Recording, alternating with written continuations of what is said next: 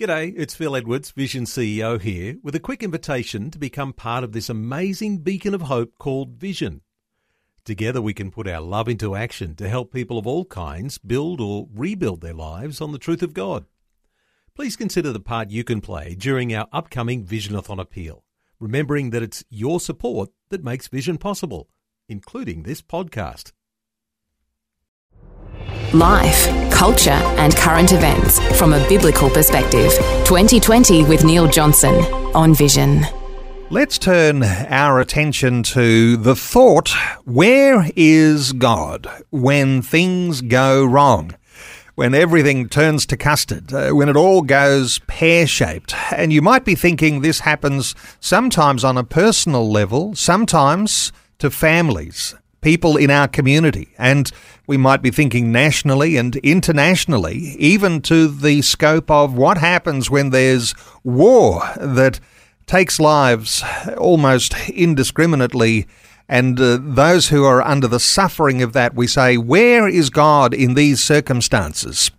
Well, a conversation today with Bill Muehlenberg, Christian cultural commentator from Culture Watch, who's been reflecting on these things. Where is God? Who is really in control? Bill, welcome back to 2020. Great to be back. Bill, I might say a conversation like this today has not only those theological foundations that we might try and glean wisdom from the Bible, but uh, you're also going through some personal things too.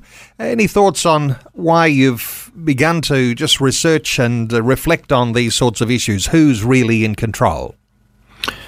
Yes, well, it's uh, as you say, it is uh, certainly a theological, biblical, even philosophical topic. In fact, I began a new article looking at it in those terms, but as I explain halfway through the piece, it has become quite a personal thing for me as well.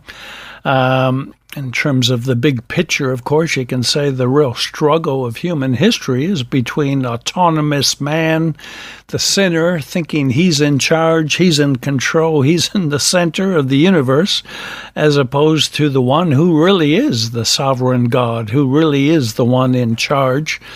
So there's always been this huge battle between, you know, people shaking their fist and saying, I'll call the shots, thanks very much. And uh, those who finally realize that actually it's God who's calling the shots and our best, our wisest, thing that we can do is to acknowledge that truth and start living that way, you know, where we can't control most things in life. You plan a picnic and it starts to rain and, you know, the weather is out of your control. So at best, it's God who's uh, at least allowing these things. So, learning those lessons is something everyone needs to learn, and even Christians can need to be reminded of these truths. We can become too self sufficient, too self reliant, too much thinking we're the boss, we're in control. But then, as you say, some some well tragedy or hardship comes along. It could be war or illness or suffering, and then all of a sudden, maybe we're reminded uh, yeah, God is in control and not me. So, yes, a recent bout in my own family with cancer has certainly helped me to think afresh about all these things. We'll talk about that some more in just a moment. But when we're talking about little things, like the picnic in the park and the rain comes, or you're out on a camping adventure and nothing seems to go right. Then to these bigger issues, really big issues like war, uh, invasion of one nation over another, and then the personal tragedy you might face if there's someone close to you or in your community who is uh, the victim of an accident, losing their life, or as you say, gets close to home when you're going through a health challenge, a cancer challenge, those sorts of things. Bill, do the same principles, understanding that God is in control, work at the picnic level as they do when you're dealing with major life threatening illness?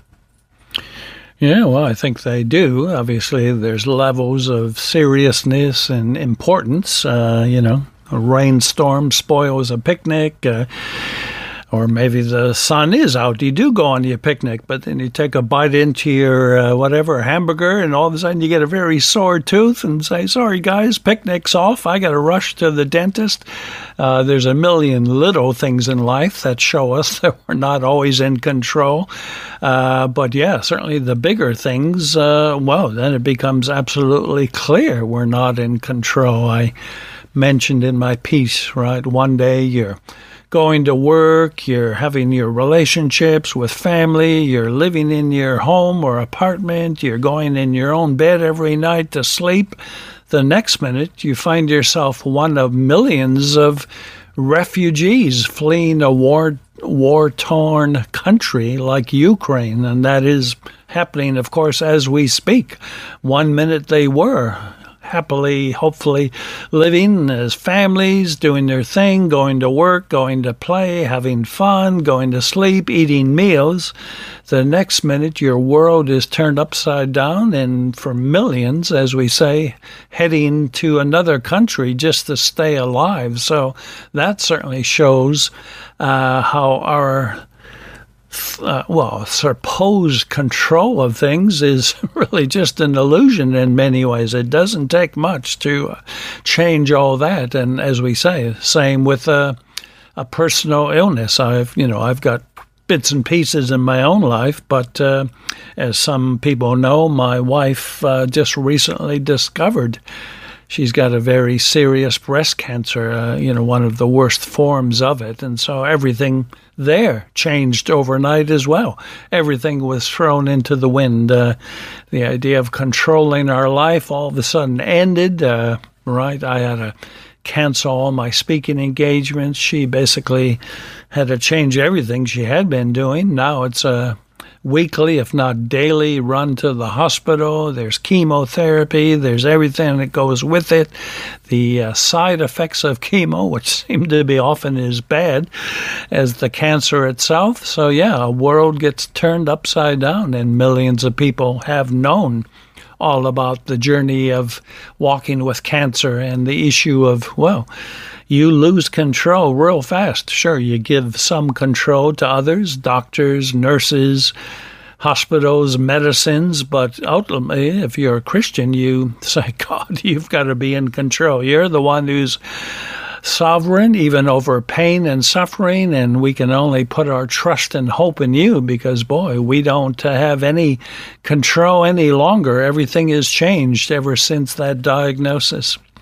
Bill, we'll often reflect.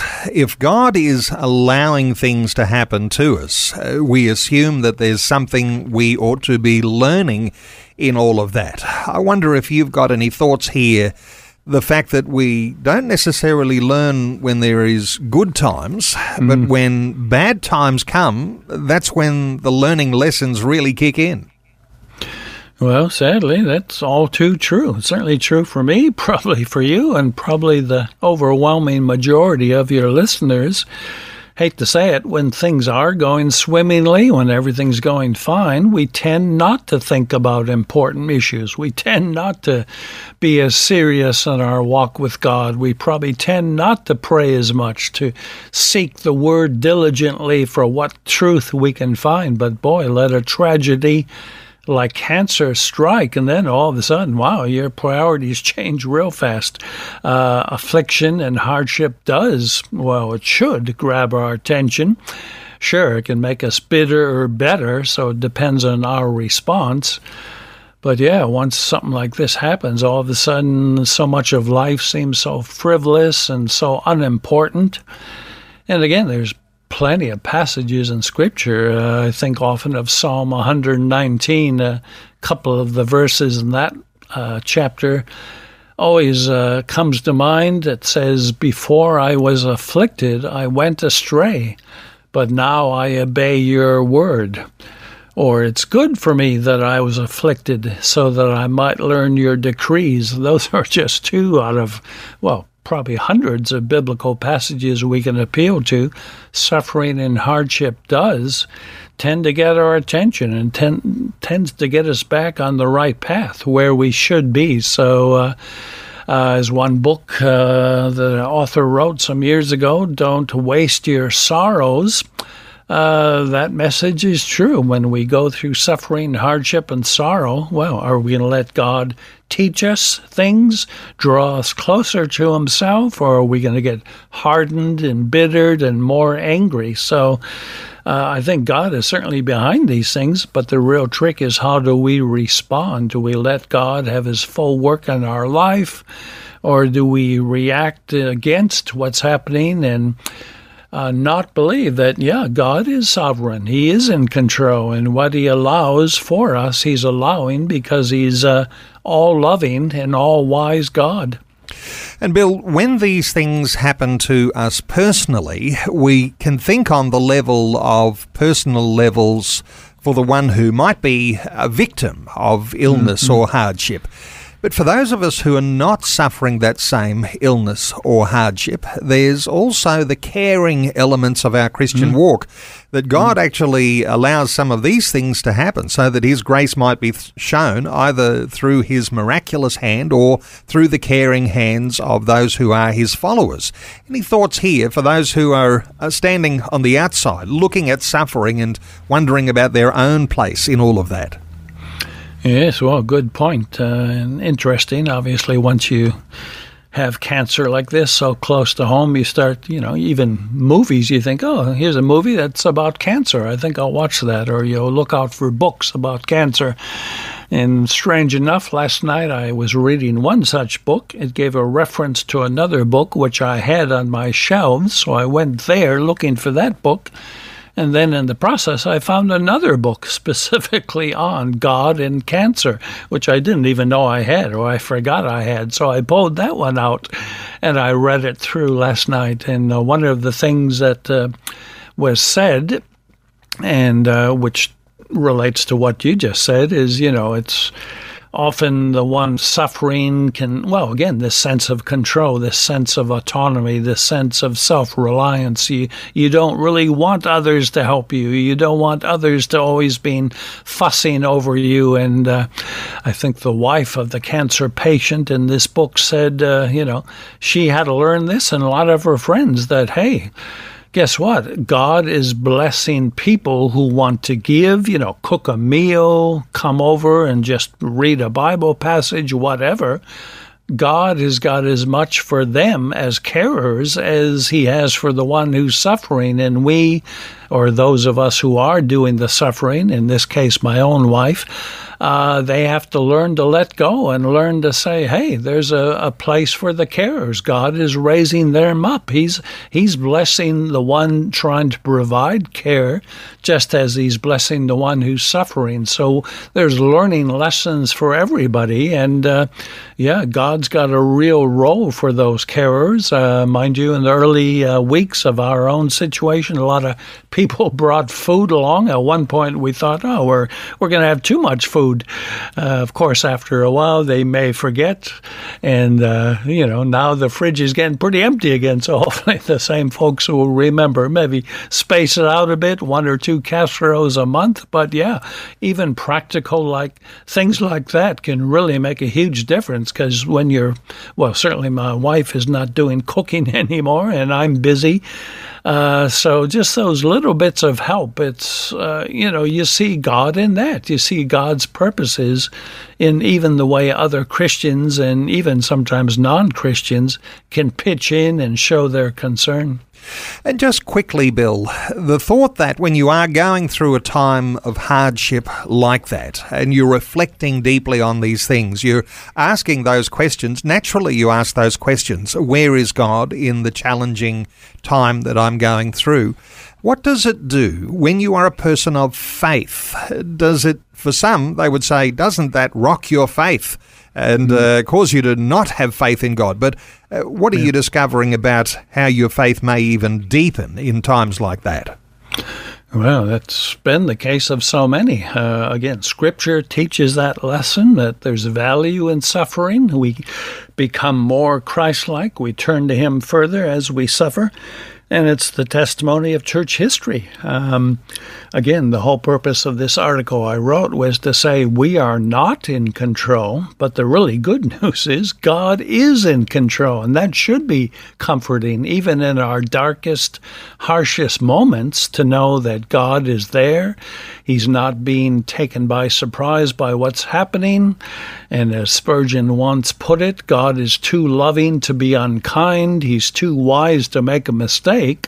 Sure, the suffering and hardship is not easy to bear quite often, but if you're a Christian, it should be in one sense, quite bearable, knowing that God is with you all the way. In fact, He is one familiar with grief and sorrow. Uh, the suffering servant is what we call Jesus. So uh, it does make all the difference in the world to know that God is there and to know that He's in control. Well, Bill, I'll encourage listeners uh, to spend a few moments keeping you and your beautiful wife, Avril, in their prayers. And uh, they can check out this article we've been talking about today called Who is Really in Control? You can find that at billmuehlenberg.com or you can simply Google Culture Watch, one word. Bill Muehlenberg, thanks so much for sharing your heart and uh, even your personal side with us today on 2020. Many thanks, Neil. Thanks for taking time to listen to this audio on demand from Vision Christian Media. To find out more about us, go to vision.org.au.